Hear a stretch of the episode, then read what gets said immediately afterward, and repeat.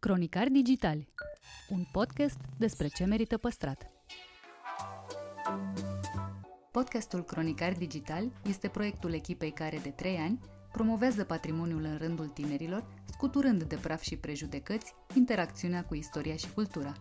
Între heritage și cool, invitații, vedete, influenceri și experți vorbesc despre propriile preocupări și pasiuni, ne dezvăluie ce e important pentru ei și ar dori să transmită mai departe – care este relația lor cu patrimoniul românesc și ce înțeleg prin patrimoniu personal. Pe chill și fan, ca între prieteni. Moderatorii podcastului sunt Cristian Șimonca, adică blogul Otravă, jurnalista de cursă lungă Diana Popescu și Cosmin Dragomir, istoric culinar.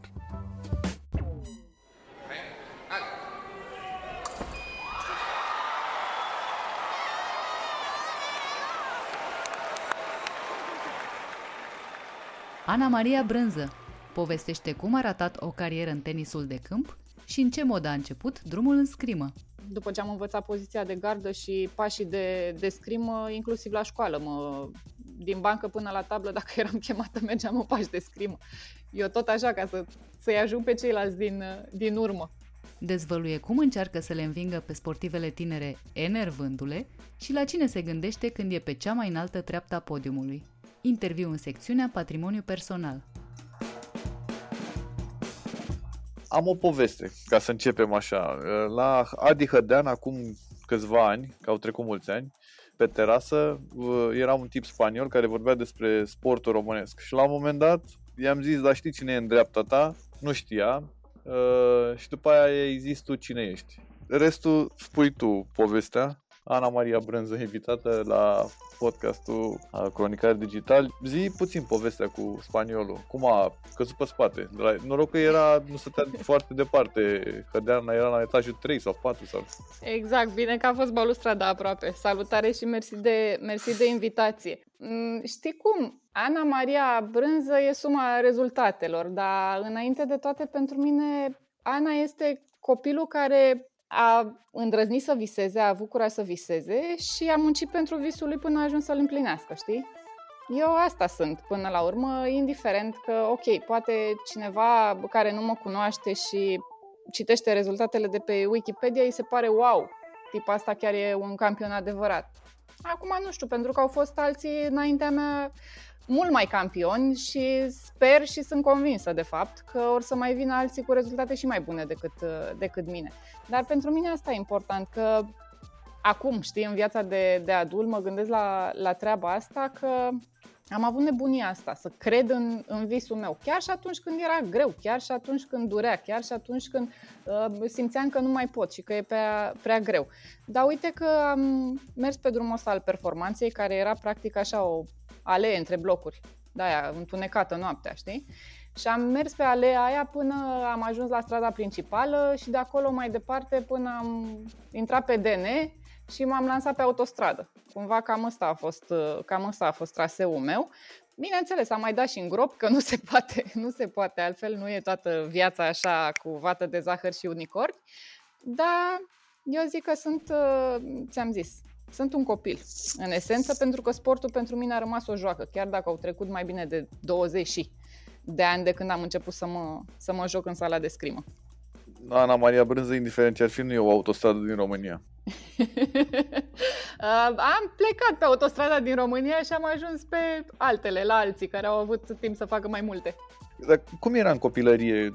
Erai, visai să devii prințesă și mm față de majoritatea prietenilor mei, mei care se visau, nu știu, medici, actori, cântăreți, prințesă, bineînțeles, sau fratele meu care se visa musafir, eu nu visam nimic, adică eu n-am avut niciodată chestia asta, că mă fac mare, mă fac, habar n-am ce mă fac, nu știu, dar în momentul în care am intrat pentru prima dată în sala de scrimă, la vârsta de aproape 11, 11 ani, m-am simțit de-a locului. Și în scurt timp mi-am dat seama că eu, când mă fac mare, vreau să mă fac campion deși habar n-aveam, adică nu știam, îmi dădeam eu seama la vârsta aia că sportivii mai mari care mergeau la campionate uh, mondiale, europene, lor li se spunea campioni. Și am zis, a, păi mă fac mare și vreau să fiu și eu ca voi. Cam asta a fost uh, ideea. Mai târziu mi-am dat seama că, de fapt, bine, sportul m-a învățat că un campion este acela om care nu renunță la visul lui, indiferent că practică un sport sau își îndeplinește obiectivele. Dar în copilărie, credem că eu n-am ajuns la sport de cu minte ce eram.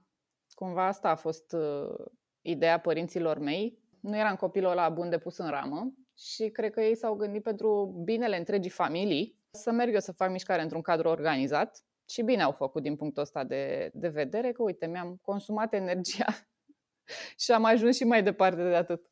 A, și te-au dus de mânuță la, la, în sală? Uh, nu, prima dată ei au ales pentru mine și am mers la tenis. Tenisul de câmp a fost primul sport uh, cu care am făcut cunoștință pentru că terenul era foarte aproape de casa noastră, aveam 9 ani, puteam să merg singură. În fine, cert este că eu fiind stângace, asta n-a fost deloc un avantaj pentru mine la tenis pentru că făceam parte dintr-o grupă de 10 copii, fiind singura stângace, eram ultima, până repetam cu antrenorul, mai făceam eu vreo năstrușnicie ceva și de cele mai multe ori sfârșeam prin a fi pedepsită și trecută la perete să bat mingea. Și nu prea am înțeles eu după un an de zile unde e competiția în sportul ăsta și am zis gata, mulțumesc, nu mai vreau, nu mai îmi trebuie. Iar la scurt timp după povestea asta, după ce m-am retras din uh, tenis, tenis da, Uh, fratele meu, care pe atunci făcea fotbal la, la clubul Steaua, a venit acasă plin de entuziasm și a zis că a văzut sala de crimă. Și a zis că e locul cel mai potrivit pentru mine. Știi că pe toate clădirile alea uh, vechi era scris cu litere metalice. Doar că su de la scrimă plecase undeva și el când a văzut e locul ideal pentru surioara mea mai mică și criminală, știi? Și uite cum am ajuns eu la, la sală, nu știam nimic despre scrimă, habar nu aveam și nu eram prietenă nici cu mușchetarii lui Diuma, nu eram prietenă nici cu Zoro, nu aveam chestii de, de genul ăsta, dar pur și simplu am fost fascinată de prima imagine, cu toți copiii îmbrăcați în costume albe care se duelau și a fost sentimentul ăla atât de puternic, pe care eu nu l-am mai trăit niciodată în viața mea de atunci, că sunt de-a locului, știi?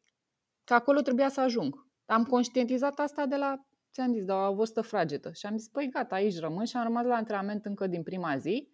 Am intrat în grupa de, de inițiere a domnului uh, Radu Silaghi, un antrenor de nota 20 plus care a știut cum să mă strunească și primul meu obiectiv a fost să-mi ajung din urmă colegii care deja făceau scrimă de câteva luni bune, drept pentru care Ehm, după ce am învățat poziția de gardă și pașii de, de scrimă, inclusiv la școală, mă, din bancă până la tablă, dacă eram chemată, mergeam în pași de scrimă. Eu tot așa, ca să, să-i ajung pe ceilalți din, din urmă. Da, înainte de Olimpiadă vorbeam și îmi spuneai că îți dorești medalii, că îți dorești, de fiecare dată când, când vorbesc cu tine, asta spui că de unde e competitivitatea asta, de unde o ai? Adică așa te-ai născut cu ea? Uh, nu chiar, nu chiar, să știi, pentru că eu nu sunt competitivă la niciun alt sport, la niciun alt joc, în afară de scrimă. Adică la cărți pot să ies ultima, n-am niciun fel de problemă. La orice alt sport, dacă mă pui să joc, pot să demonstrez doar cum nu se joacă, cum nu se practică. Adică n-am chestia asta de competitivitate decât pe planșa de scrimă.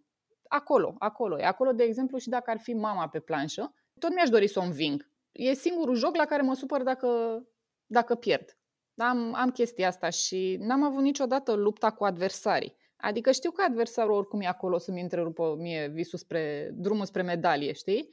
Problemele mele întotdeauna au fost cu mine și eu cu mine mă cert, pe mine mă muștrulesc în timpul asaltului, pentru că eu sunt singura care mă poate trăda acolo pe, pe planșă.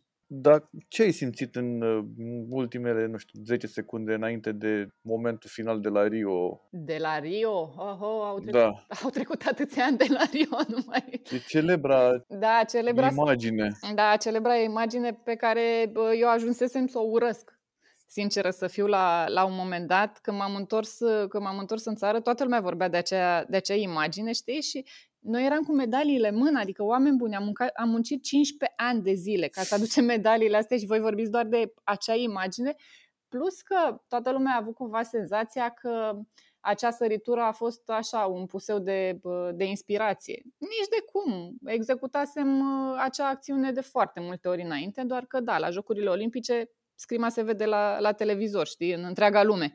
De fapt, asta a fost uh, diferența, pentru că mai încercasem acțiunea spectaculoasă de-a dreptul, doar domnul antrenor Dan Podeanu știe cât de, cât de tare doare de câte ori am, uh, am repetat, dar am ales momentul bun. Și cumva, după ce, după ce a ieșit acea, acea tușă, am profitat de faptul că na, chinezoica era, era într-o fugă pentru că era, nu mai avea timp foarte, foarte mult uh, la dispoziție.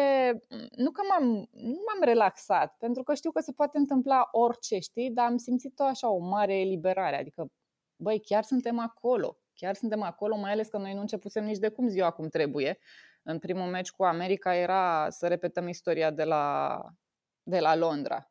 Ai zis uh, o chestie care e foarte reală. Scrima se vede la televizor doar la Olimpiadă. Suferi la chestia asta legat de, de treaba asta? Că nu dai cu tu piciorul într-o bășică și nu apare în fiecare zi la televizor?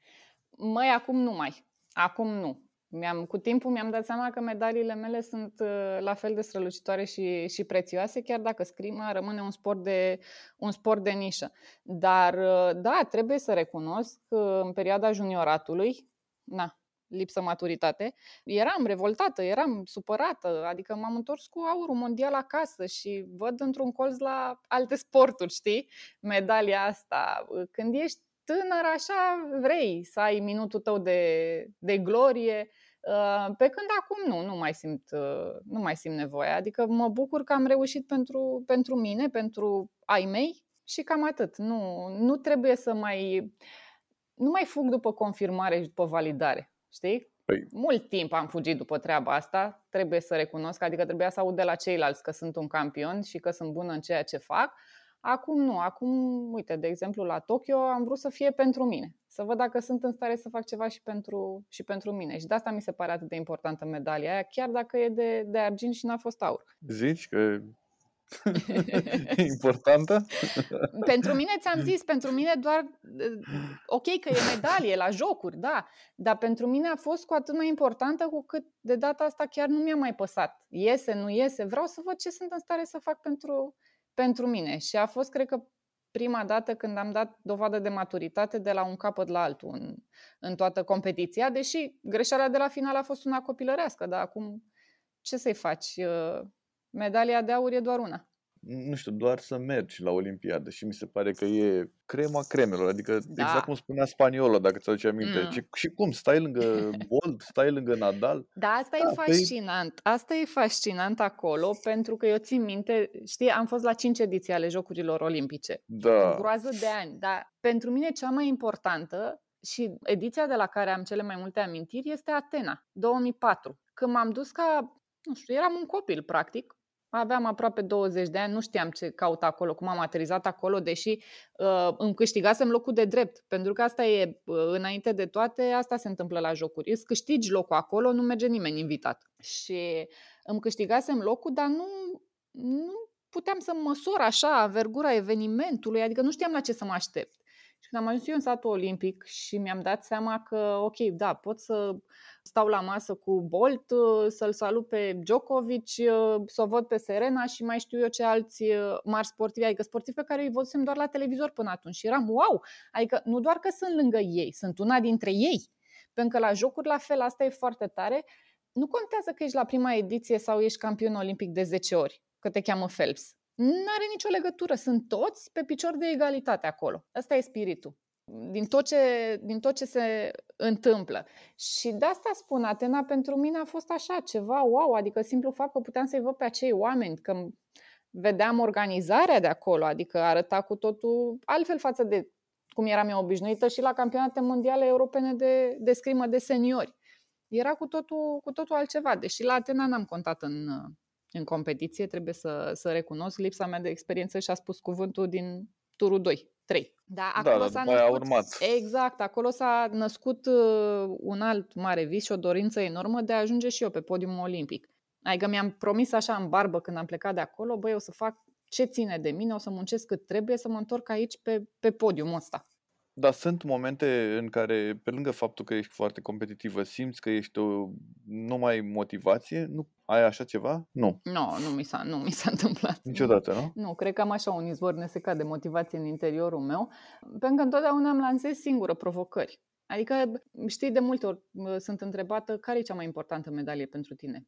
Păi nu știu, următoarea. Că pe celelalte le știu, le-am văzut, le-am simțit. Următoarea e cea mai importantă și cred că de aici îmi vine, știi? Și tot elanul ăsta și tot entuziasmul și plus de asta scrima este un sport atât de complex încât, fai, mai am atâtea de învățat, că nu poți să-ți uh, imaginezi. Asta mi se pare tare că vorbeam cu tine înainte, să, înainte de Olimpiadă și ziceai fix asta, că acum, și acum vreau să iau medalie pentru mine, acum vreau pentru mine. Asta e culmea, că mi-a ieșit. Deși știi, m-am uitat după aia, eu întotdeauna am fost, mi-a plăcut mult mai mult proba individuală, pentru simplu fapt că acolo mi-asum riscuri doar pentru mine. Adică, ok, am o șansă, îmi bat joc de ea cum știu eu mai bine. Poate să-mi iasă, poate să nu-mi iasă, știi? Dar totul depinde de, depinde de mine. Și așa se întâmpla și, și de data asta. Și m-am uitat după aia la, la asalturi și n-am riscat nimic, adică am fost, plus că pe mine mă apucă așa chestii de genul ăsta să risc exact pe ultima secundă, pe... mie mi se pare că sportul e un spectacol, știi? Și câteodată mai risc așa, iurea de dragul spectacolului. Nu, m-am uitat la mine la Tokyo, deci eram, zici că eram o bătrânică de așa, să, să nu facă vreun pas greșit. Mai ales că trăgeam cu sportive mult mai tinere ca mine știi, care din elanul tinereții pot să-ți facă surprize oricând. Și n-am vrut să se întâmple chestia asta. Adică, cred că de asta mi-a fost cel mai teamă acolo, chiar în primul asalt.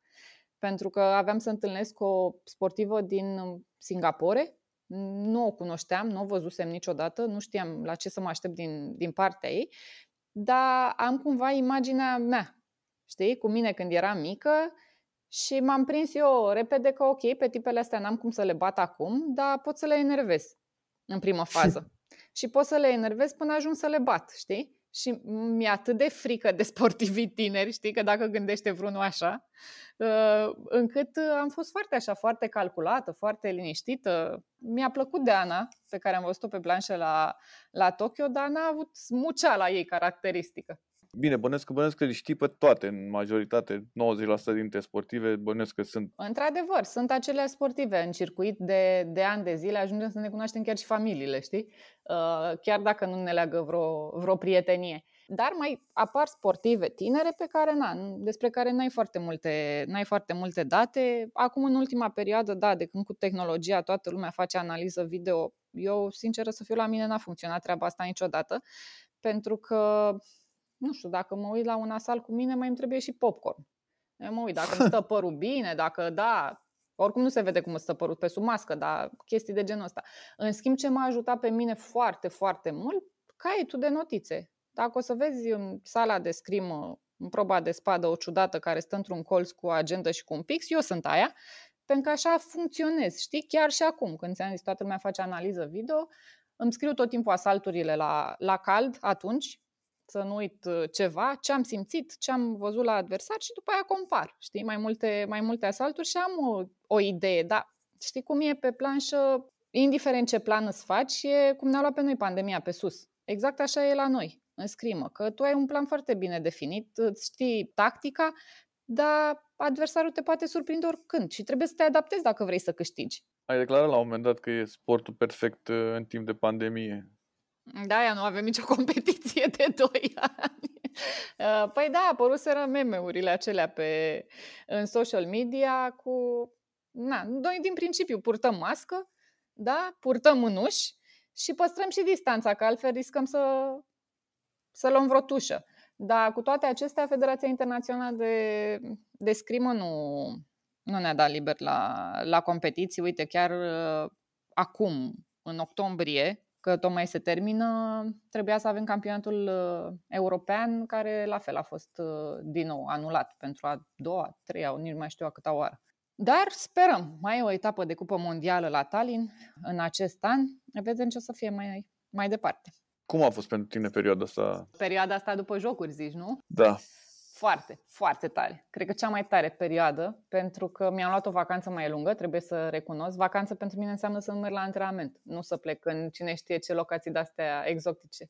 Uh, știi că tot îți povesteam, mulțumesc că prin intermediul storiurilor tale mai, mai trimis în vacanță. Am fost așa vreo 10 minute în vacanță. Dar uh, a fost cea mai bună perioadă pentru mine pentru că am putut să-mi fac singură programul pentru că am putut să stau cu ai mei acasă. Eu știu că toată lumea după perioada asta e disperată, toți vor să iasă, toți vor să plece, toți vor să vadă altceva.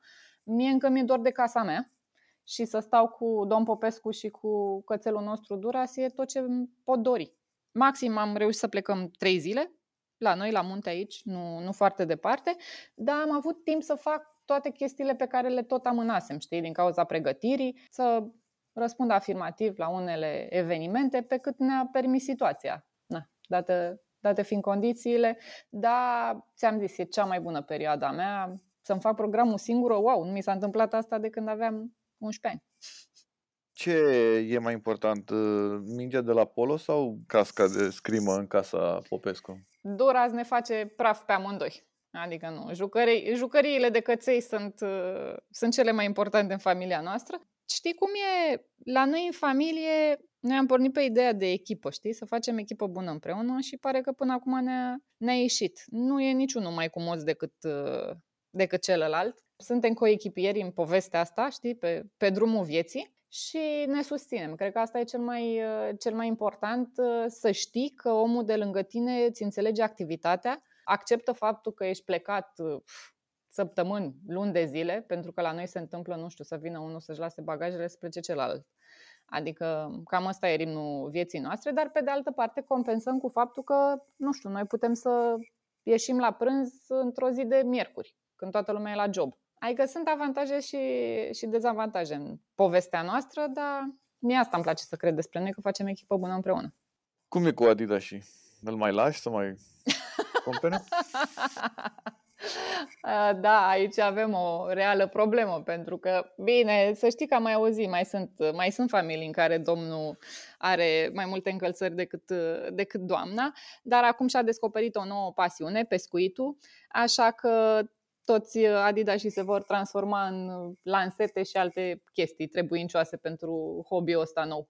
Știu că ai pomenit foarte des de acasă și de familia ta. Întreb pe toată lumea care e amintirea pe care o are întipărită cel mai uh, profund acolo în, uh, în minte și în general cam toate sunt în jurul mesei. Mm-hmm. Exact asta voiam să spun, exact asta voiam să spun. Eu țin minte weekendurile acasă, când na, ai mei nu mergeau la, nu mergeau la muncă și Țin minte zilele de sâmbătă în care sarcina mea era să șterg praful. Deci n-am cum să uit asta niciodată în viața mea. Din cauza asta erau și toate bibelourile lipite cu superglu. Și zilele de duminică în care ieșeam în parc musai. Și pe mama bucătărind uh, de dimineață până, până seară, masa de prânz obligatoriu în familie și țin minte că după ce se spetea acolo să facă, nu știu, vreo plăcintă, vreo prăjitură de casă, chestii de genul ăsta, eu mă duceam și ceream 5 lei să mă duc să-mi iau și o amandină sau un ecler de la cofetărie. Deci asta cred că nu o să-mi o ierte niciodată. Și acum am ajuns să o rog să-mi facă și mie o plăcintă, știi? Dar uite că nu știm noi să apreciem ce avem la momentul,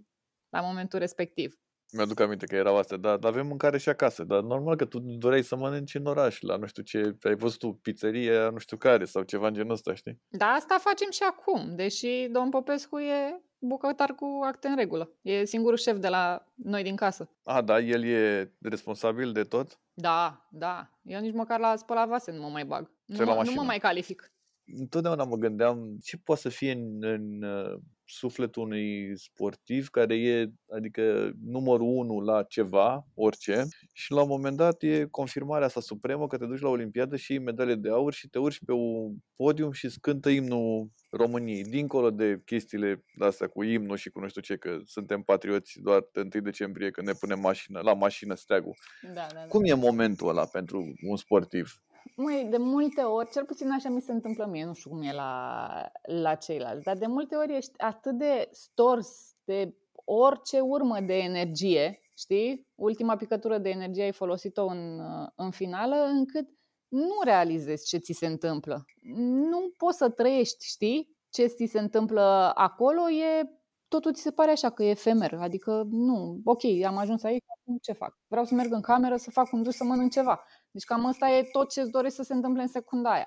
Abia după ce cobor de pe, de pe podium îți dai seama cu adevărat ce ai realizat și că cel puțin pentru câteva secunde când ai fost acolo pe podium, băi, am fost cel mai bun în ceea ce fac eu. Și cred că din asta ne hrănim noi foarte, foarte mult. Iar eu trebuie să recunosc că din 2012, de când tata nu mai e printre, printre noi, cumva folosesc momentele în care sunt pe podium să vorbesc cu el, știi? Nu știu de unde mi-am pus chestia asta în minte, că dacă sunt acolo sus pe podium, sunt mai aproape de el. Și efectiv folosesc timpul ăla ca să îi mulțumesc că a crezut în mine, pentru că el a fost na, cel mai mare suporter uh, al meu și e momentul ăla al meu cu, cu el acolo. Cred că de asta nici nu, nici nu vine să mă, să mă las de, de povestea asta. Ți s-a întâmplat vreodată ca, dincolo de adică momentele în care apar uh, știrile alea înainte cu două săptămâni înainte de Olimpiadă, mai sunt niște știri de astea gen care te, care te critică sau ceva în genul ăsta și citeam o chestie că spuneai că te motivează treaba asta. Chiar te motivează când îți zice cineva vreo, își dă vreun habarniz ăsta cu părerea? Da, da, dar nu, nu neapărat. Adică, pentru mine e o diferență clară între consumatorii de sport, da, oamenii care efectiv, ok, poate nu sunt pasionați de sportul respectiv, dar îți dau din timpul lor și îți urmăresc activitatea, înțelegi? Și oamenii de sport care fac asemenea afirmații. Adică, pentru mine, acei oameni de sport, cum ni s-a întâmplat la Rio, ca să o spun pe aia, pe aia dreaptă, că nici măcar nu trecuse, cred că, prima săptămână de, de jocuri și eram bombardați din toate părțile, noi fiind încă în competiție, da, cu tot uh, felul de, de declarații că suntem căzuți din copaci și nu mai știu, ma, deci acolo, credem pe cuvânt, cred că de acolo mi-am luat toată motivația și toată răutatea de care aveam nevoie pe, pe planșă, știi? Pentru că eu funcționez foarte bine pe psihologie inversă, știi? Mie spunem ce nu pot să fac ca să-ți demonstrez eu mai târziu. Și da, în general m-a, m-a ajutat. Treaba asta m-a ajutat foarte, foarte tare, știi? Toată viața am funcționat pe frustrare, pe lipsuri, pe Știi? Adică ar fi și păcat acum, la final de carieră, să nu mai funcționez așa. Da, ă, zi un pic episodul, episodul în care ți-au, ă, ți-a plăcut mult de tot ă, echipamentul ăla de la Rio. A, ce să-ți mai zic, știi că noi am povestit de chestia asta, ții minte doar că știi povestea, cred că de asta și râzi. Uh, noi ne pregăteam să mergem la, la antrenament și la un moment dat una dintre colegi era mov pe gambă. Dar nu mov, avea piciorul tumefiat și noi nu înțeleg, băi, ești ok? Mai ales că urma proba pe echipe, avem nevoie unii de alții. Da, sunt ok, n-am nicio problemă. Zic, păi, da, nu, nu prea pare ok, ce ai pe picior? Pune degetul, nu mă doare. Ca să constatăm după aia, pentru că era nebunia cu virusul Zika, cu ce era atunci, noi tot foloseam soluții antițânțari și cumva, din cauza acelor soluții, migrase culoarea de pe pantalon pe piele. Și era, arăta ca și cum avea piciorul tumefiat. După aia, când ne-am prins noi că au început să intre hainele la apă, la propriu, ne-am dus, că pentru că în satul olimpic sunt uh, spălătorii, și ne-am dus să-i rugăm să nu ne mai spele la temperatură atât de ridicată, că uite, avem probleme cu echipamentul, în momentul în care ei ne-au zis, dar știți, noi aici nu avem apă caldă, doar rece, noi spălăm doar cu apă rece. Ah, ok. Și asta a fost. Bine că, bine că a trecut, uite, acum... Era am... sectorul 2. da. Acum nu mai avem astfel de... N-am mai avut astfel de probleme, chiar am fost și noi drăguți, am arătat bine, dar atunci trebuie să recunosc, în 2016 a fost foarte urât pentru noi. Adică chiar a fost un moment urât, mai ales că noi câștigasem, îți dai seama, era prima dată când câștigam medaliile de aur și se purta chestia asta să mergi să schimbi echipamentul. Păi noi nici cu voluntarii nu puteam să schimbăm. Deci nu aveam cum. Nici cu medaliile de gând nu ne băga nimeni în seamă. Cum e cu roșu-albastru din totdeauna, nu? Da, da. Totdeauna, totdeauna, dinainte să mă apuc de, să mă apuc de sport. Cum a venit uh, pasiunea asta Cred că... pentru culorile astea? O împărtășesc și eu. Pentru mine, e, tata m-a dus în 88 la un meci cu Galatasaray pe Ghencea uh-huh. și pentru mine steaua și atât. Și cum e la tine? Cum. Uh, la noi erau două, două tabere în, uh, în familie. Tata care ținea cu, cu Dinamo, uh, mama, fratele și eu, nu știu cum, cu Steaua. Și țin minte, la un dat s-a jucat, a fost o reeditare a finalei Champions League. Nu mai țin minte în ce an a fost, dar țin minte că, că tata m-a luat și am mers împreună la stadion. A fost prima dată când am mers pe, pe stadion în, în Ghencea și mi s-a părut wow, adică îți dai seama, un dinamovist a, a, a intrat în templu steliștilor, da, pentru că oricum ar fi fost, tata aprecia performanța. De fapt, despre asta a fost, a fost vorba și na, eu m-am născut la, nu doi pași, trei pași de, de Steaua. Acolo am început, în cadrul clubului Steaua. Am avut un singur an în care am, am mutat, am fost transferată la Craiova pentru că eram la liceu cu program sportiv din, din Craiova și după aia m-am întors la Steaua. Și acolo am rămas și nu mai am de gând să plec nicăieri. Asta mă gândeam când ai zis că nu erai fană de Duma sau așa muschetari și nu știu ce, mă gândeam că la Craiova sunt mulți oameni care ar putea să Mai să știi. practice sportul ăsta. Să știi că eu cred că de acolo, de asta au făcut centrul olimpic acolo. Măi, uite, eu am stat, eu știu că sunt foarte multe glume, bine, și faptul că m-am născut în Rahova iarăși poate să fie exploatat. Ideea, știi care, eu am stat 10 ani în Craiova, de la 13 la 23 de ani și gândește-te că eram un copil, adică eu practic perioada aceea adolescenței, când descoperi orașul, când uh, fugi noaptea la discotecă sau mai știu eu ce, eu în Craiova am petrecut chestiile astea departe de ai mei, pentru că toată familia mea a rămas în București. Crede-mă pe cuvânt că nu mi s-a întâmplat niciodată nimic. N-am avut niciun fel de probleme, deși știu ce se spune despre, despre Craiova, dar pentru mine eu văd partea aia frumoasă din Craiova și pentru mine a rămas într-adevăr a doua casă, mai ales că, na, și omul care mi-a fost cel mai, cel mai apropiat și practic creatorul sportivului Ana Maria Brânză, domnul Dan Podeanu, este din, uh, din Craiova, avem o legătură strânsă în continuare, chiar dacă nu ne mai antrenăm împreună. Și gândește-te, majoritatea prietenilor mei, colegi de liceu, de facultate, sunt, uh, sunt acolo și merg cu drag la Craiova oricând. Trecând peste toate glumele de care ți-am zis, îți dai seama că le știu, că le-am, mai ales, eu țin minte în primii ani când mă întorceam acasă și colegii, de fapt prietenii de la bloc, începusem să vorbesc și eu cu perfectul simplu, știi? Și, băi, cred că tot o formă de bullying era, dacă stau bine și mă gândesc acum, pentru că făceau un mișto de mine, dar crunt așa, știi? Și, na, bine, norocul meu că n-am pus la suflet chestiile astea nicio, niciodată, adică nu aveam, nu mă simțeam nici cum. Înțelegi? Dar știu că mă, mă lau la 13-14 tot timpul când mă întorceam de la Craiova, mai ales că stăteam acolo 6 luni pe an și veneam acasă două săptămâni. Te bate gândul să mai mergi la Olimpiadă? Nu știu. Sinceră să fiu, nu știu. Mi-am dat termen așa până în decembrie să să convoc Marea Adunare Națională, Ana, Maria, Florentina, Popescu și Brânză, îți dai seama când încep toate nebunele din mintea mea să vorbească ce o să iasă și o să, o să văd. Nu știu, nu, până acum nu m-am gândit. Ce îți dorește cel mai mult pentru tine, în afară de medalii, competiții? Să fiu bine, dar să fiu bine eu cu mine. Pentru că, așa cum am făcut în sport, știi, am alergat după validări, după confirmări, eu mult timp n-am băgat în seamă omul Ana Maria. Eu aveam grijă de sportiv mereu, pentru că toată lumea voia să vadă sportivul. Și târziu mi-am dat seama că stai puțin, ca sportivul ăla să performeze, trebuie să fie omul bine. Și acum doar asta îmi doresc, să fiu bine eu cu mine, să, să-mi aduc mici bucurii în fiecare, în fiecare zi, asta pentru a putea fi bine și pentru ceilalți.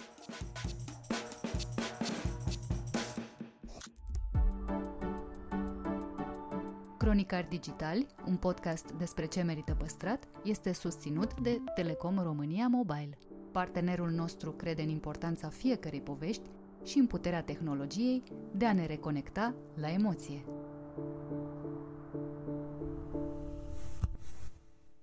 Înăuntru fiecărui obiect, în fiecărui fenomen, există o inimă caldă, știi, un, un ceva fierbinte acolo. În asta voi ați reușit să păstrați ceea ce este formidabil. Nu știu entități care să se fi ridicat la nivelul ideo-ideis, fără niciun compliment aici. Chiar așa e. Cred că este despre educație și despre dorința noastră de a dezvolta niște altfel de, altfel de oameni. Liviu Romanescu detaliază cum a contribuit festivalul Ideo Ideis la dezvoltarea unei întregi comunități. De multe ori oamenii au nevoie de un pretext ca să facă să se întâmple. Ne spune diferența pe care câteva zile de artă pe an o pot face în viața unui adolescent și ce a învățat din teatru despre curaj. Interviu în secțiunea Patrimoniu Cultural.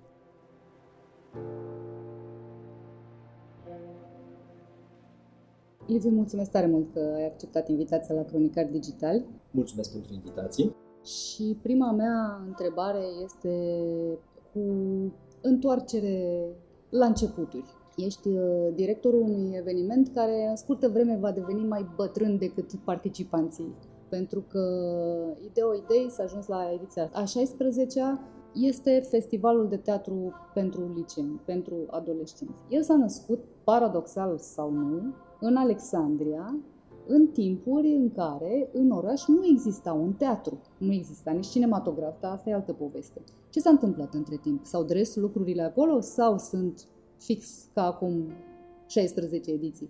Suntem în poziția privilegiată într-o comunitate mică din România, într-o arie considerată nu cu foarte mare semnificație pentru, nu știu, putere și influență și toate jocurile politico-economice, avem bucuria să spunem că după o perioadă considerabilă, dar totuși după 16 ani, putem să fie și mai mulți, avem o transformare.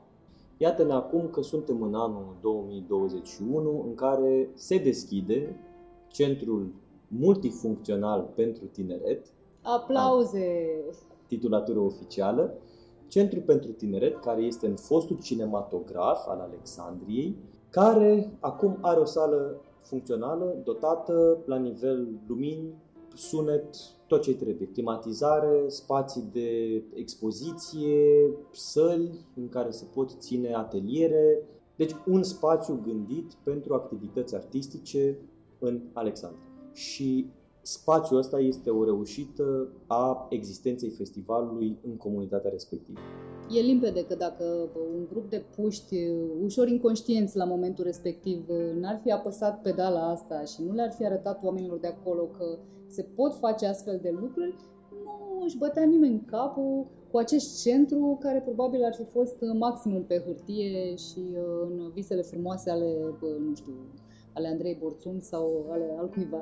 Cred că cel mai valoros lucru e trezirea, conștientizarea care s-a întâmplat în, na, în mintea aparatului administrativ, ca să spun așa, uh-huh. asupra importanței existenței unor spații în care să poată să vină artiști, în care să se poată coagula o anumită vibrație care să atragă oameni din comunitate, să atragă oameni din exterior, includem turism, cazare la... Da? Deci începe să se învârtă... Mai multe rotițe. Da, mai, exact, exact. Un întreg angrenaj al orașului. Și uh, cu bucurie am descoperit acum când m-am dus Casa de Cultură, care a trecut prin foarte multe etape ciudate ale vieții, săraca. Casa de Cultură e în renovare și are ca termen 2022.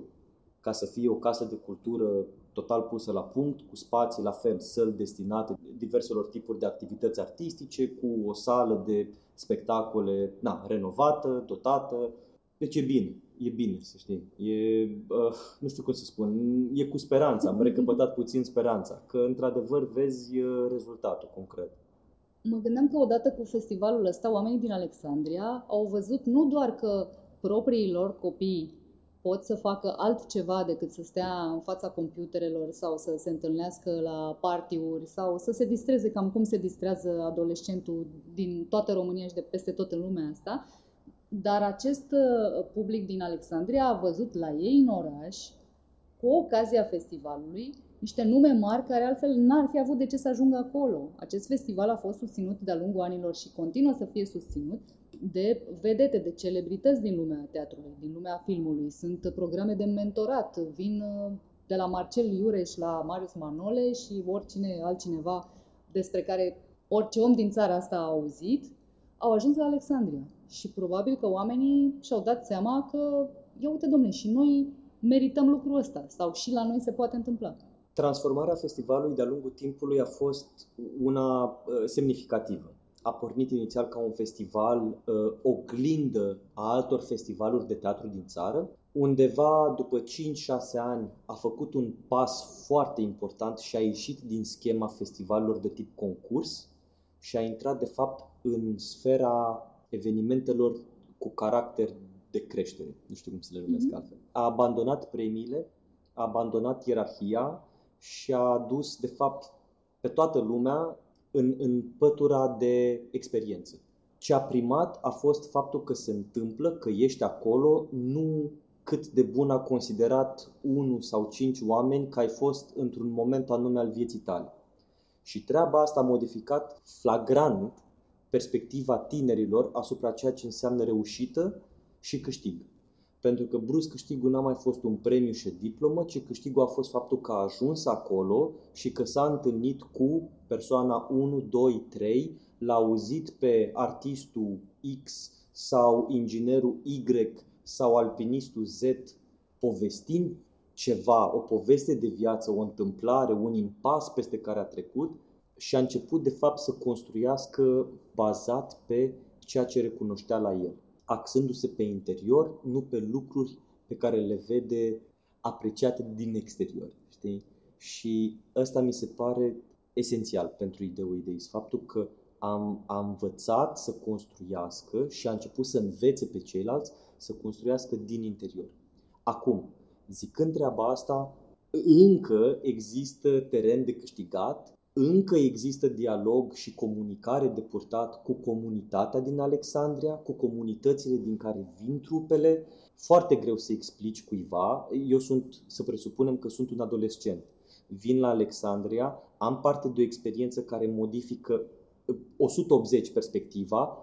Cum explic eu treaba asta, cum o pun în pagină ca cel de acasă, părintele, profesorul, directorul de instituție, să poată să înțeleagă ce era acolo și cum a ajutat și cât de mult a schimbat. Răspunsul e incredibil de greu.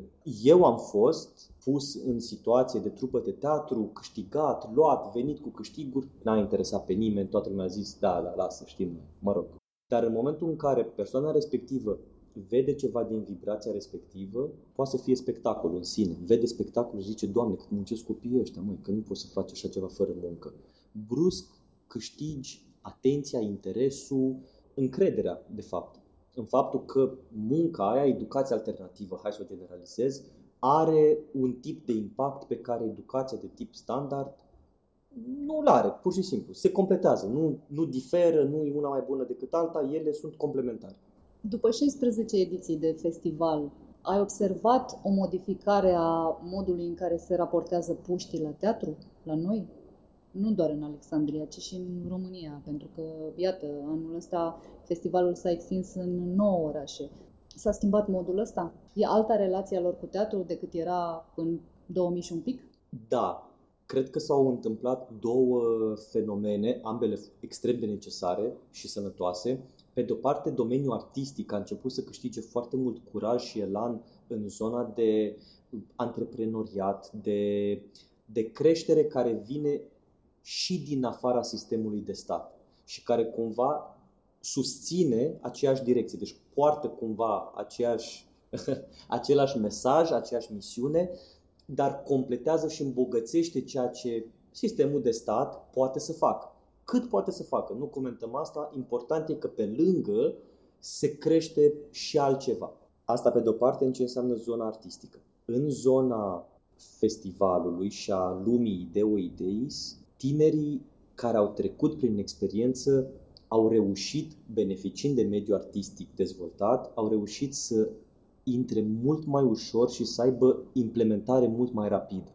Exemplu, lucrează deja în spații care se ocupă de creștere, fie că e pe tip educațional, cum e Replica, Centrul de mhm. Teatru Educațional Replica, fie că e pe parte de artistic, pur și simplu, nu știu, un teatru sau ă, reactorul în Cluj, știu sigur, care văd, îi văd pe oameni, îi recunosc din festival ca fost, ca fost participanți, iar acum sunt fie public spectator, fie oameni implicați în sistemul de creație al uh, unor ONG-uri sau unor companii de teatru. Deci, ăsta este un rezultat direct, clar și are o absorpție mult mai rapidă decât aveau anii 2000, să zic. Acum aproape că e mai mare cererea, nu știu cum să spun, din partea artiștilor și a, a angrenajului artistic decât poate, de exemplu, ministerul prin finanțări sau să asigure. Ceea ce pe undeva e sănătos, că așa o să crească și na, ceea ce se poate oferi. Vorbind de creștere, Ideo Ideis de anul acesta. S-a extins în nouă orașe din țară, un fel de uh, noapte albă a galeriilor, dar... Uh, Chiar de anul trecut, să știi, că s-a, uh, anul trecut a făcut pasul către celelalte comunități vorbim, te rog, chiar. Dar nu e noaptea albă a galerilor, ar putea să fie săptămâna albă a teatrului pentru puști. E clar că în săptămâna asta se întâmplă tot timpul nenumărate lucruri. Ce se întâmplă în restul anului, în orașe cum e Alexandria sau um, alt oraș nu foarte mare din România, pentru acești puști, pentru uh, liceenii interesați de teatru, de film, de artă, de orice din zona asta. Se întâmplă ceva în restul de 358 de zile pe an? Probabil că da, probabil că nu. nu știu să spun ce se întâmplă în multe dintre orașele României care sunt de la mediu spre jos. Probabil că nu ar fi răspunsul, din păcate, dar vin cu exemplu Alexandriei, în care după 16 ani, pur și simplu s-a întâmplat, ne-am aliniat cu zona administrației, rezultatele comunicării cu administrația orașului au început să apară, încrederea există și se va dezvolta un laborator de cercetare, de explorare prin arte, care are de fapt această menire, să existe pe tot timpul anului în centru de tineret și să asigure constanță în ce înseamnă dezvoltare a comunității. Prin arte, prin sesiuni deschise, prin uh, discuții, prin masterclass-uri, prin invitați, prin oameni ai comunității care pot să șeruiască sau să discute și să poarte na, un dialog cu comunitatea. Deci, uite că poate să dezvolte. Ce cred că e foarte sănătos este faptul că, chiar dacă a fost nevoie să vină pandemia să ne învețe asta, am câștigat încrederea că putem ieși din Alexandria, că există comunități realmente interesate de a susține demersul ăsta, pe cuvântul meu există și am descoperit cu stupoare și bucurie în același timp, administrații care pun la dispoziție orice, care înțeleg demersul și vor să se întâmple la ei în oraș, există totdeauna acest prim exemplu care poate fi oricând preluat și chiar dacă pe viitor festivalul, să spun, va angrena trupele de teatru în Alexandria, cred că avem puterea și avem oportunitatea foarte mare să mergem în continuare în comunitățile lor și să ajutăm foarte mult, exact la ceea ce ziceam mai înainte, la coagularea comunității în jurul unor happening-uri de genul ăsta. Și să știi că exemplul cu Noaptea Alba a Galeriilor e foarte bun. De multe ori oamenii au nevoie de un pretext ca să facă să se întâmple. Mă gândesc că, într-un fel, festivalul a ajuns mai mult decât s-au gândit uh, inițiatorii lui acum 16 ediții. Poate și-au propus să, să miște lucrurile într-un orășel care era înțepenit în proiect și care nu dădea semne de, de viață culturală și până la urmă a devenit un agregator pentru oameni la fel din cu totul alte zone ale țării și un exemplu și la un moment dat se trezește cine știe ce autoritate dintr-un alt orășel care să spună așa, măcar din mândrie locală, dar noi nu putem, dar noi nu avem oamenii noștri pe care să, să-i încurajăm, că sigur sunt interesați de asta. Mi se pare că a depășit cumva așteptările. Nu cred că asta a fost miza începutului. Nu cred că s-au gândit atât de departe. Dar Aștept, a ajuns. Așteptările, da, sunt de acord. Întrebând la un moment dat de ce, eram la primele ediții, noi ne știam de dinainte din festivaluri și eu eram în Iași cu trupa din Iași, ei erau din Alexandria cu trupa din Alexandria și ne intersectam la festivaluri și a existat și acum există oameni din Iași care vin în organizarea festivalului. Ei au pornit dintr-o frustrare pe nedreptăți care se întâmplau, să știi, pe bună dreptate în festivaluri, partipliuri, aranjamente la nivel de premii. Unde e premiu, e și interesul și tot felul. Ok. Și cred că acest sâmbure de adevăr, cumva, și de centrare pe valoare a rămas. Absolut tot ce s-a întâmplat are în centru asta, dezvoltarea pe valoare, pe creșterea pe valoarea reală. Festivalul înseamnă și programe de mentorat, în cadrul cărora puștii se trezesc față în față cu niște oameni foarte cunoscuți. Ce ar trebui să se întâmple în aceste întâlniri? Care e miza? Au fost gândite ca să ce? Ele au fost inițiate cu dorința ca adolescentul, tinerii, trupa, într-un fel să aibă acces la o lume artistică mai bogată și validată de mediu, ca ei cumva să aibă ochii deschiși către persoana respectivă, dar totuși persoanele respective, noi am vrut să fie artiști care au un anumit tip de pulsații în viața lor artistică, uneori chiar și în viața lor personală, ca apropiere față de tineri și deschidere față de lumea lor. Foarte rapid am realizat faptul că, de fapt, mentorii, stând în fața tinerilor, au pur și simplu au absorbit energia, au preluat, s-au încărcat constant din vibrația festivalului. Foarte des am zis-o de mai multe ori, foarte des am întâlnit oameni care au zis vin ca să mă încarc. Pentru că ce mi-au de aici îmi ajunge jumătate de an liniștit. Uh, Win-win situation. da, da, da, da. Foarte interesant. Uh, pentru că da, ne așteptam ca adolescenții să absoarbă și să fie acolo și na, noi cumva am vrut... Și atât. Și cam atât, cam zis, da. domnule, na, restul oamenii ceilalți sunt adulți și...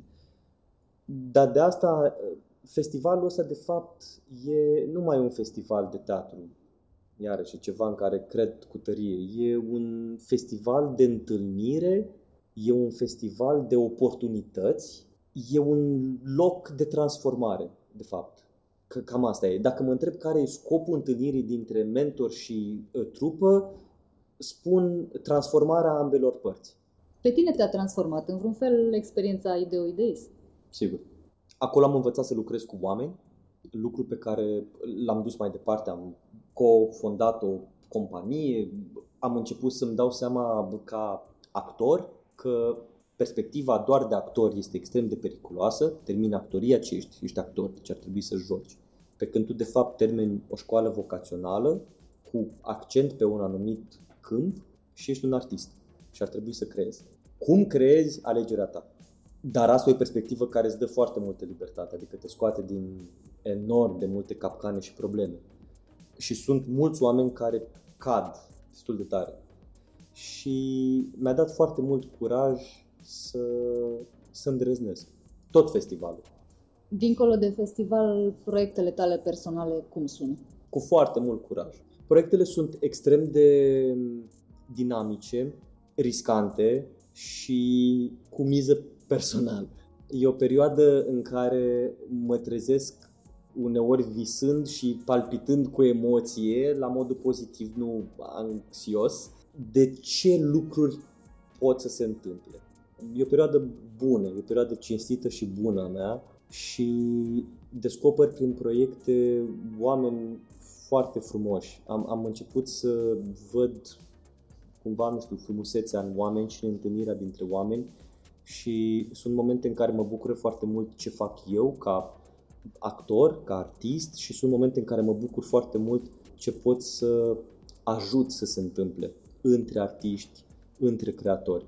Într-un interviu de acum câțiva ani spune despre Anglia, în care ai și studiat, în care ai și muncit, că te-a învățat să ai răbdare. România ce te-a învățat? Să ai curaj. M-am ferit, îți spun sincer, m-am ferit să zic din nou curaj. Asta am, am îndrăznit să, să văd în, în spațiu din România, pentru că am plecat din România lipsit de curaj, uh, lipsit de încrederea că totdeauna ceea ce trebuie să găsești undeva în afară, în afara ta, în afara ceea ce ai tu deja.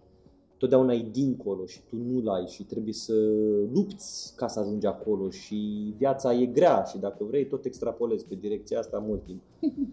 și că cine ești tu să puncte puncte? Ok, toată gama care se duce de aici.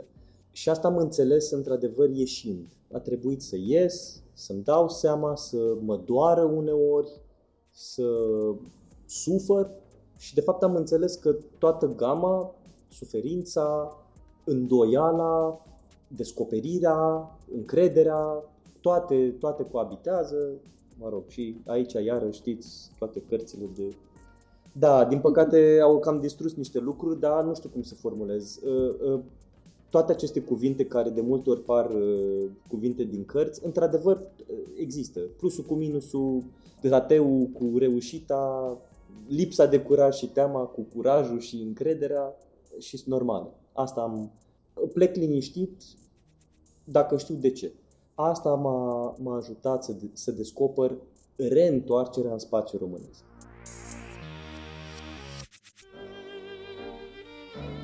Cronicari Digitali, un podcast despre ce merită păstrat.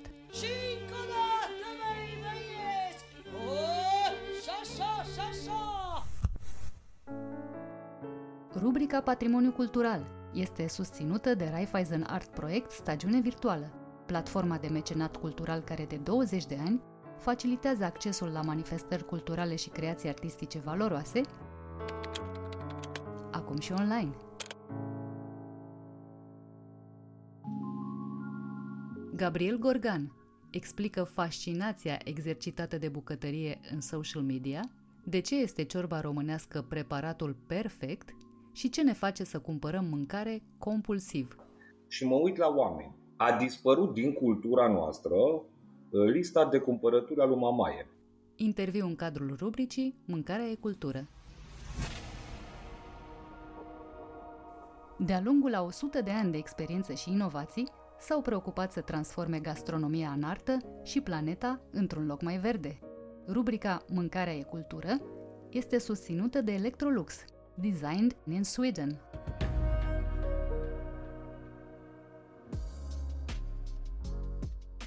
Salut Gabi și mulțumesc mult că ai acceptat invitația noastră la Cronicar Digital, la Mâncarea e Cultură. Salutare și bine v-am găsit, mulțumesc frumos pentru invitație. Tu ești un prieten uh, al nostru, am gândit, am participat împreună la concursul Amintiri Gustoase. Gabi, tu nu ai fost dintotdeauna bucătar și aș vrea să ne povestești așa un pic uh, pe scurt, așa, traiectoria ta profesională, că pare interesantă. Cred că povestea mea este o poveste care, contextualizată, nu este atât de unicată, pentru că trăim niște vremuri în care oamenii își găsesc mult mai târziu decât înainte vocația. Cuvântul ăsta lipsește din vocabularul nostru. Noi nu prea mai găsim vocație. Noi avem joburi, avem targete, avem obiective. Uităm și ne trezim pe la 30, 34, 35 ne trezim că nu ne place, că nu este ce ne dorim și căutăm ceva ce să ne facă fericiți. E un fenomen care nu e cu nimic uh, diferit la mine față de foarte mulți alți oameni care și-au găsit vocația târziu. Uh, eu vin din comunicare și publicitate, am aproximativ 14-15 ani în domeniul ăsta pe ansamblu. Publicitatea ar fi doar ultimii 5-6 ani din cariera mea de comunicare și m-am trezit cumva în uh, găsind-mi plăcerea și bucuria în bucătărie. Pare că, uite, meseria de bucătar, cel puțin să spunem de când uh, ea e promovată la televizor, uh, a redevenit aspirațională.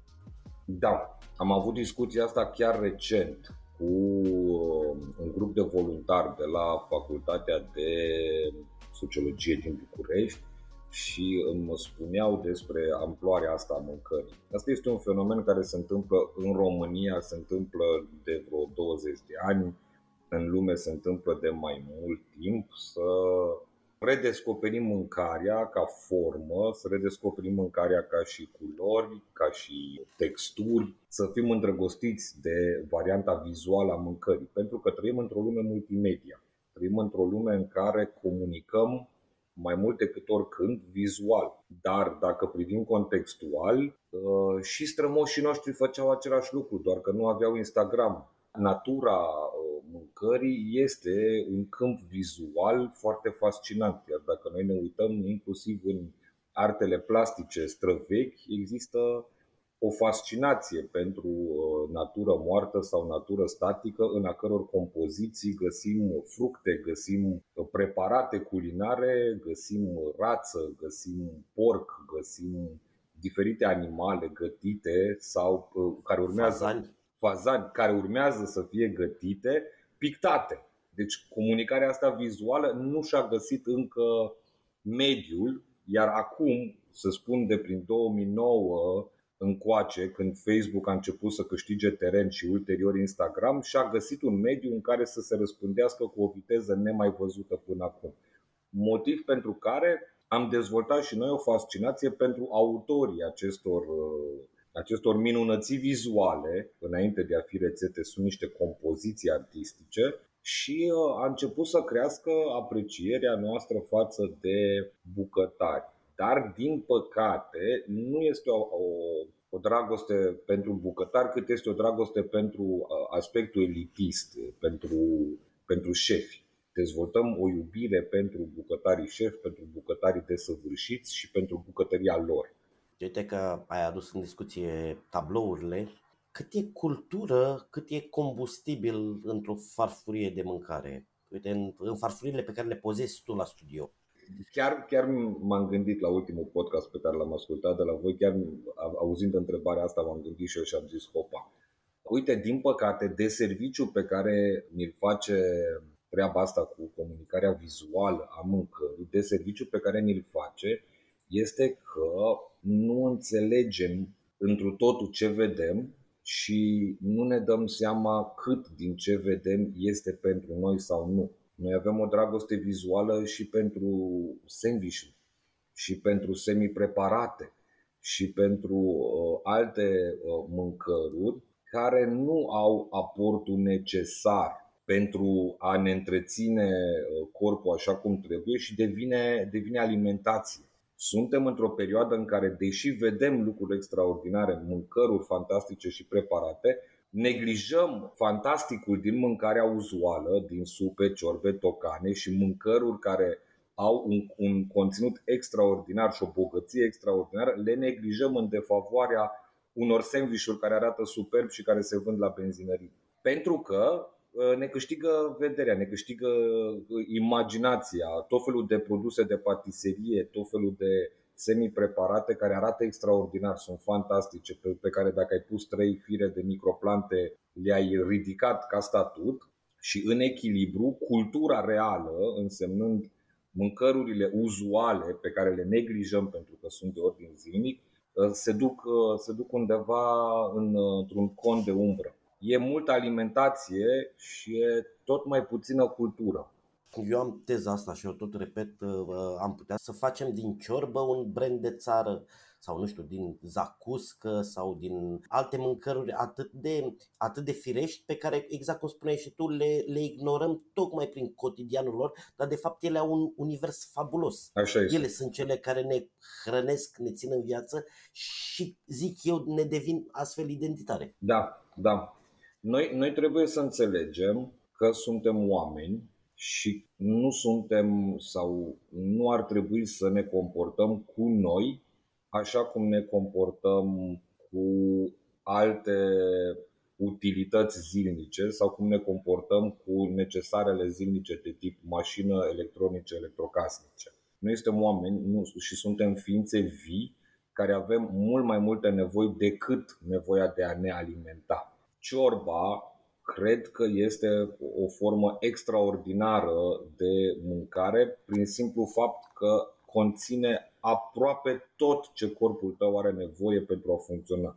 Conține fibre, vitamine, proteine, enzime, tot ce ai nevoie, tot ce, tot ce trebuie ca să funcționezi versus tot ceea ce ne atrage atenția să mâncăm, dar care, mă rog, puteam să mai spun carbohidrați la ciorbă și alte elemente față de ceea ce ne atrage vizual și nu face nimic altceva decât să ne dea o senzație de sațietate. Nici de cum alte senzații pe care le putem obține dintr-un preparat uzual, deloc banal cum este ciorba. Da, până la urmă ea este versatilă, e și facilă, pentru că și ne gândim la, la istorie, aruncai niște ingrediente într-o oală și le puneai la fiert Uh, nu ți se lipește, știi cum e, e mult mai ușor, sezonală uh-huh. și de multe ori să nu uităm totuși de bucătăria de subzistență, acea zamă lungă în care lungeai cu apă ce aveai. Că era o urzică, o ștevie, o, o rădăcină de ceva, eu, ca și tine, uh, sunt fascinat de istoria culinară dar uh, sunt mult mai atent și mult mai fascinat de istoria culinară contextuală și mă uit la varianta în lume, mă uit la ce se întâmplă în lume. Pot să dau două exemple fascinante legate de ce spui tu și pe care nu le avem în cultura noastră și mă, mă intrigă foarte mult.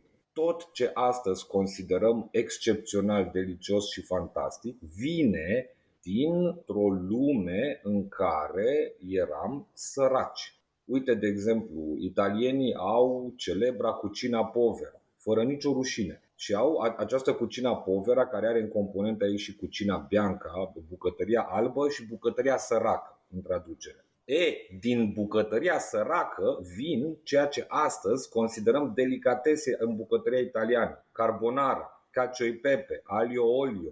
Majoritatea rețetelor care astăzi sunt puse pe un piedestal vin din Cucina Povera, bucătăria săracă a italienilor. Ali olio, ulei cu usturoi și atât.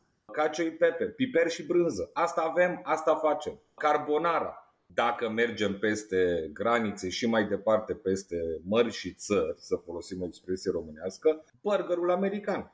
Burgerul american este o invenție pentru săraci. Este cea mai proastă carne de vită care nu putea fi vândută la prețul extraordinar la care era vândută, tocată și servită muncitorilor din fabrici și uzine, prăjită pe o plită de un, de un nene vai mama lui, cu niște pâine, la început de-a drept o pâine pătrată, felit de ce pâine îți pica la mână, prăjită chiar cu ulei, din păcate, că nu era atât de grasă carnea de vită care ajungea să fie tocată și servită muncitorilor. Era singurul mod în care oamenii săraci în anii ăia în America aveau contact cu carnea de vită, pentru că nu era accesibil. Și uite burgerul unde este azi. Să nu mai vorbim de pizza, să nu... Deci, sunt foarte multe celebrități ale bucătăriei moderne care vin din bucătărie săracă, care vin din momente istorice în care atât s-a putut Bun, avem aici o categorie de preparate din 3-4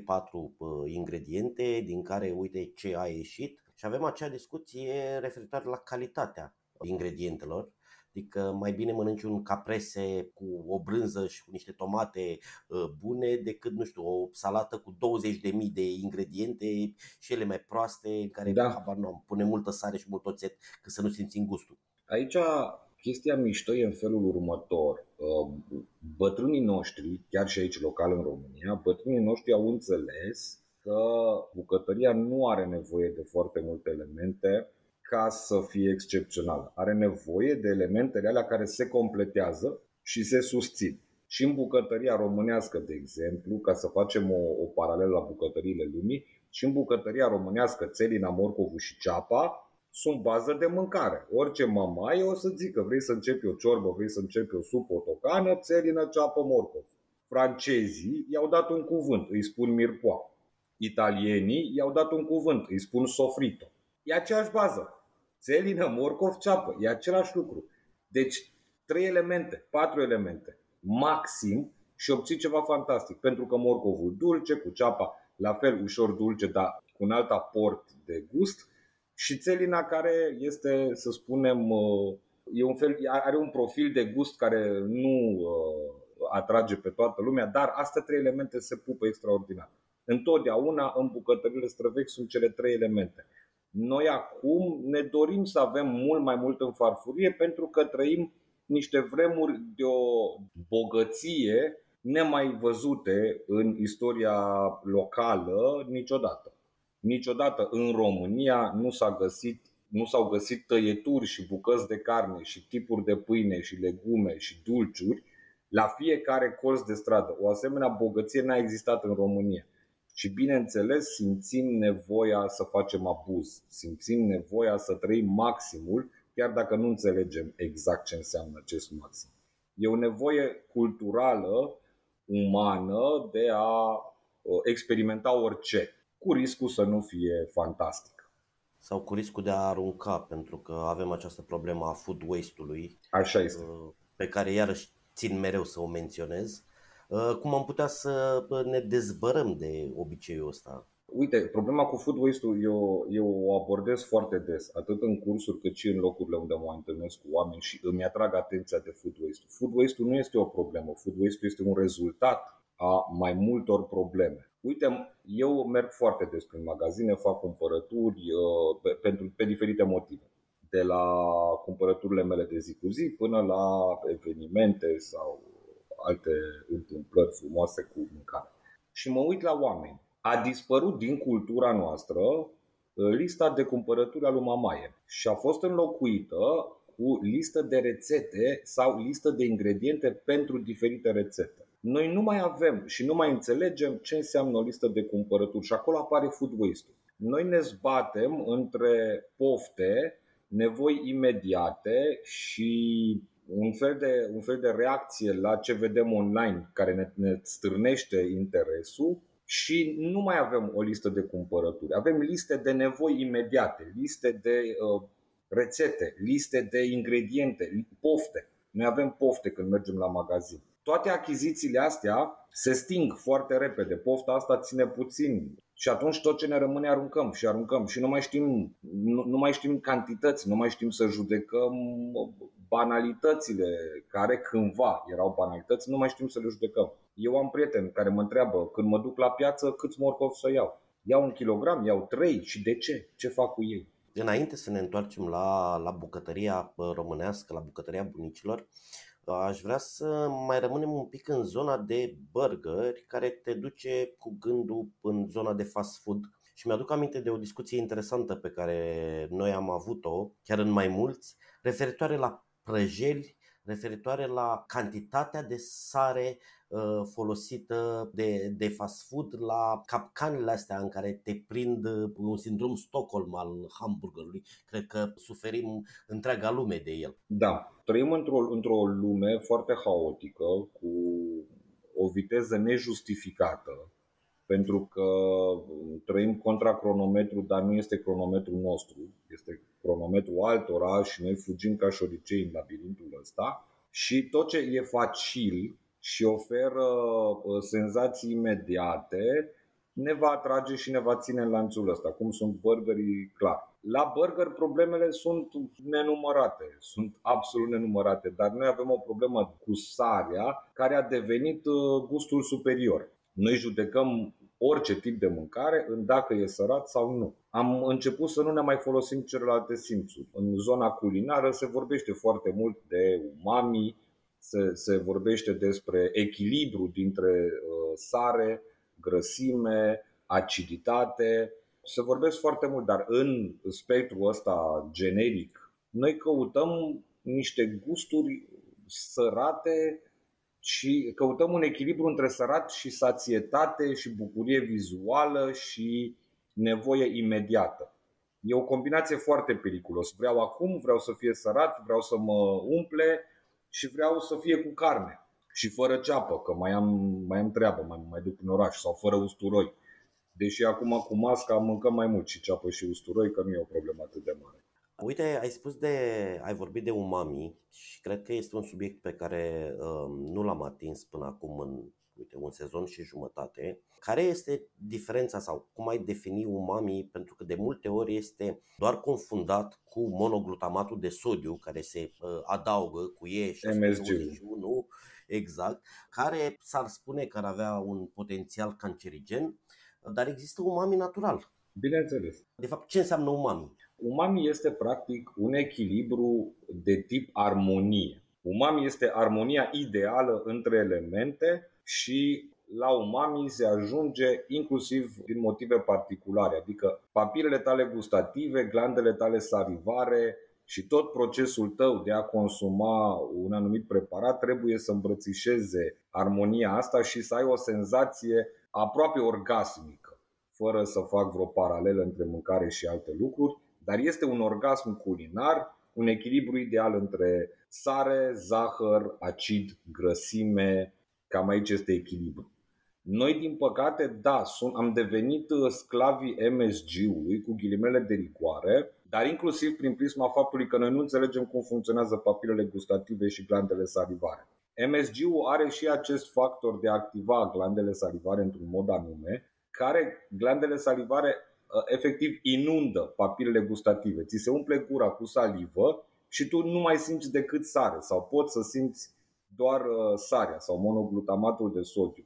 Acum, dacă e cancerigen sau nu, habar nu am. Habar nu am, sincer, uh, mă depășește aici, intrăm într-un alt teritoriu. Ce este cert este că are o putere și o abilitate fantastică de a da senzații de umami fără să poți să justifici senzația. Adică nu pot să-mi, spun, nu pot să-mi descrii mâncarea, pot să-mi descrii doar că a fost bun. Ori în momentul în care descrii mâncarea ar trebui să zici am simțit o notă de, un aromatic în mod particular, am simțit o textură, am simțit... Nu, am simțit un gust care mi-a dat o senzație. Uh, senzația nu vine... Plăcerea. Da, da, e o plăcere imediată care nu se justifică la modul real, nu ai toate, nu ai elementele unui orgasm acolo, ai, o, ai un Practic e un fel de stimul pentru simțuri care te minte și aia e. De câțiva ani se poartă și la noi în trend uh, modernizarea bucătăriei tradiționale. Unde modernizăm, unde reinterpretăm sau când reinterpretăm burzicile cu ouă, cu ochiuri românești, să spunem, ouăle poșate, când nu ar trebui să facem lucrul ăsta? Știi care e chestia? Aici mă, mă tot distrează. Din păcate, că îți spuneam la un moment dat despre uh, cucina povera a italienilor. Din păcate, noi nu am reușit încă să facem pace cu trecutul nostru. Noi avem un trecut cu care nu suntem noi, nu am făcut noi pace. Și atunci ne-am trezit uh, într-un context în care lumea se duce foarte departe și ne-am trezit uh, în nevoia de a folosi cuvinte pompoase și a încerca să răzgândim o istorie cu care noi nu am făcut pace. Noi nu am făcut pace cu celelalte popoare care au trecut pe aici și au adus un aport uh, cultural gastronomic, noi nu am făcut pace cu ei. Noi suntem într-o, într-o luptă cu trecutul nostru. Pe, pe noi ne deranjează că sarmalele nu sunt românești. Nu avem cum să facem pace cu faptul că, bă, am gândit și noi o treabă și uh, am adus și noi un amport la o rețetă care sau la o combinație care a trecut pe aici. Noi nu am făcut pace. Se întâmplă în toate gastronomiile. Așa este. Dar noi nu am făcut pace. Pe noi ne irită că micii nu sunt românești. Ne e rușine. Exact. Eu cred că înainte de orice, noi ar trebui să facem pace cu noi și cu trecutul nostru și să înțelegem că pe aici au trecut oameni și popoare, cu unii ne-am certat, cu unii ne-am iubit, și de aici pornește totul. Războiul ăsta al nostru cu trecutul nostru vine inclusiv prin prisma faptului că acum ne-am trezit folosind cuvintele cele mai nepotrivite și cele mai arogante pentru o cultură în care noi suntem în conflict. Noi am, ne-am trezit folosind cuvântul reinventat ce să reinventăm, nene, că noi nici măcar nu vrem să facem pace cu faptul că preparatul ăla nu este al nostru, că nu l-am inventat noi, că nu suntem noi mari făuritori de carne în foi de viță. Nu suntem. Dar hai să facem pace cu treaba asta, hai să înțelegem că avem și noi un trecut și că nu ne-am, n-am fost niciodată buni la maturat brânză neapărat. N-am fost uh, cei mai buni la făcut cărnuri de X feluri. Hai să facem Bă, pace. ce slan avem. Așa este. Avem, da, dar uh, la, la, vezi, aici o chestie interesantă. La lactate n-am fost fantastici, dar la cărnuri am fost. La cărnuri am reușit. La cărnuri avem foarte multe preparate și uite, preparate care pot egala tradiții internaționale, exact cum uh, am auzit în ultimul vostru podcast șoncul doamnei Laura Laurențiu. Șoncul, dacă am reușit să-l înțelegem și dacă am reușit să înțelegem tehnica, tehnologia, istoria șoncului, ar putea fi un preparat, deși seamănă cu uh, alte preparate din, să spunem, Spania sau Italia, e al nostru prin anumite particularități. Și ar putea fi un preparat local autentic, iubit, îndrăgit, la fel cum sunt uh, hamonul spaniol, de exemplu, și ar putea fi al nostru. Seamănă, poate fi o bucată similară de carne, poate fi, poate fi o tăietură similară, dar are particularități locale, are istorie locală și are relevanță în comunități. Hai să facem un preparat. Sunt multe care seamănă, dar hai să nu ne să facem pace cu trecutul nostru. Cred că asta e primul lucru. După care ne, pucă, ne putem apuca de re, regândit și răzgândit preparate, pentru că inclusiv reinventarea preparatelor românești nu este un fenomen local. Este un fenomen internațional la care vrem și noi să, să, să ne aliniem. E atât de simplu. Nu, nu cred că s-a trezit vreun bucătar dimineața și a zis, mamă, să vezi ce reinventezi eu bucătăria. Nu, probabil a văzut niște filme pe Netflix, probabil a văzut niște filme pe YouTube și a zis, uite, fenomenul ăla vreau să-l aduc și eu aici. Deci nici măcar asupra bucătăriei românești moderne nu suntem autori absoluți, suntem bucătari care ne aliniem la standarde internaționale și atât. Nici măcar fenomenul ăsta nu e al nostru. Din punctul meu de vedere istoric vorbind, cel care a început povestea asta a fost Iosif Strassman, bucătarul Casei Regale și a făcut-o, a făcut-o în, în perioada interbelică în care a autohtonizat multe preparate și le-a modernizat și le-a transformat în preparate locale. Salat a la Sinaia, păstrăva la Peleș, tot așa. Uite, exact ce spun. Noi nu am făcut pace cu monarhia românească niciodată. genul de atitudine pentru care na, e teză fundamentală pentru mine în care să spunem, să nu mai spunem că sarmalele nu sunt românești, să spunem că sarmalele sunt și românești și o să zâmbim așa cum, cum faci și tu acum. Noi, noi ne vedem video, uh, ascultătorii nu. Știi rubrica noastră. This is excellent. Doamnelor și domnilor, Madlena Săptămânii. What is this? Schwarzwälder Kirschtort și na, nu știu dacă mai trebuie să o mai explicăm. Dacă ar fi să povestești un preparat din copilărie care ți-a marcat copilăria, acea madlenă, care ar fi el? Cred că nu preparatele mi-au marcat mie copilăria, pentru că, așa cum îți spuneam, bucătăria a apărut foarte târziu în viața mea. Cred că ce mi-a marcat mie copilăria este mirosul. E ceva ce a dispărut din viața noastră. Mirosul bucătărilor din casă. Să știi că e un fenomen care dispare.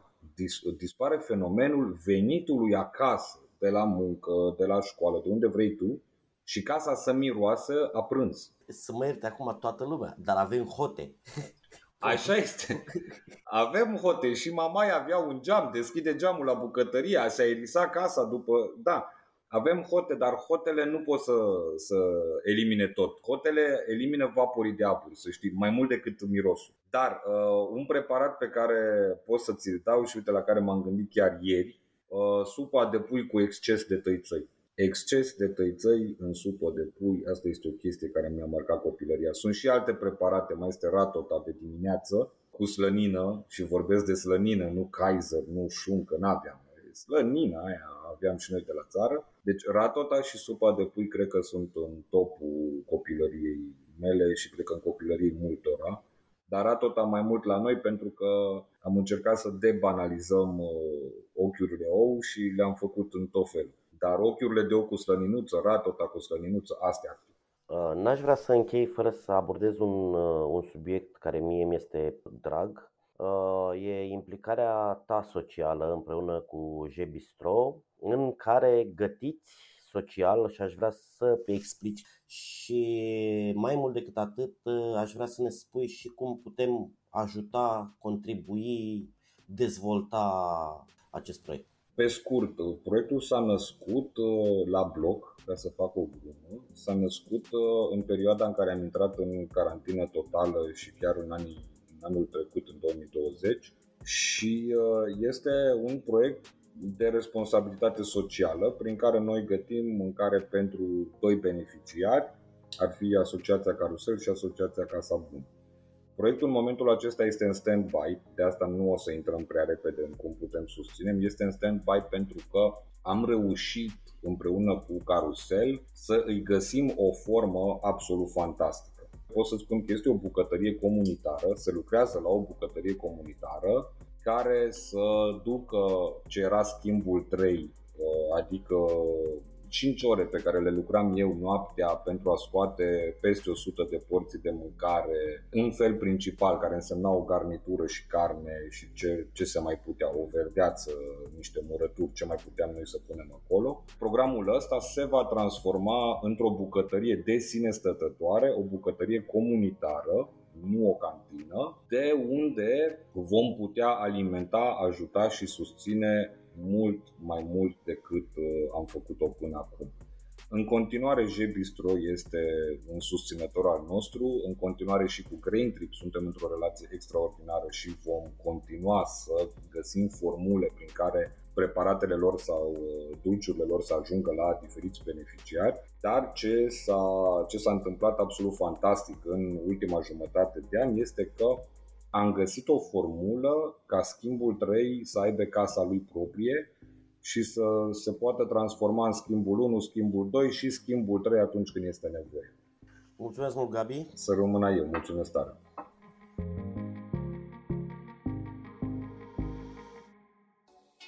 Podcastul Cronicar Digital este susținut de Raiffeisen Bank, Telecom România Mobile și Electrolux.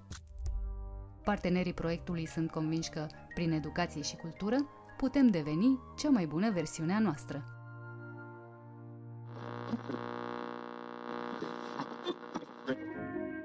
Cronicar Digital, un podcast despre ce merită păstrat. pentru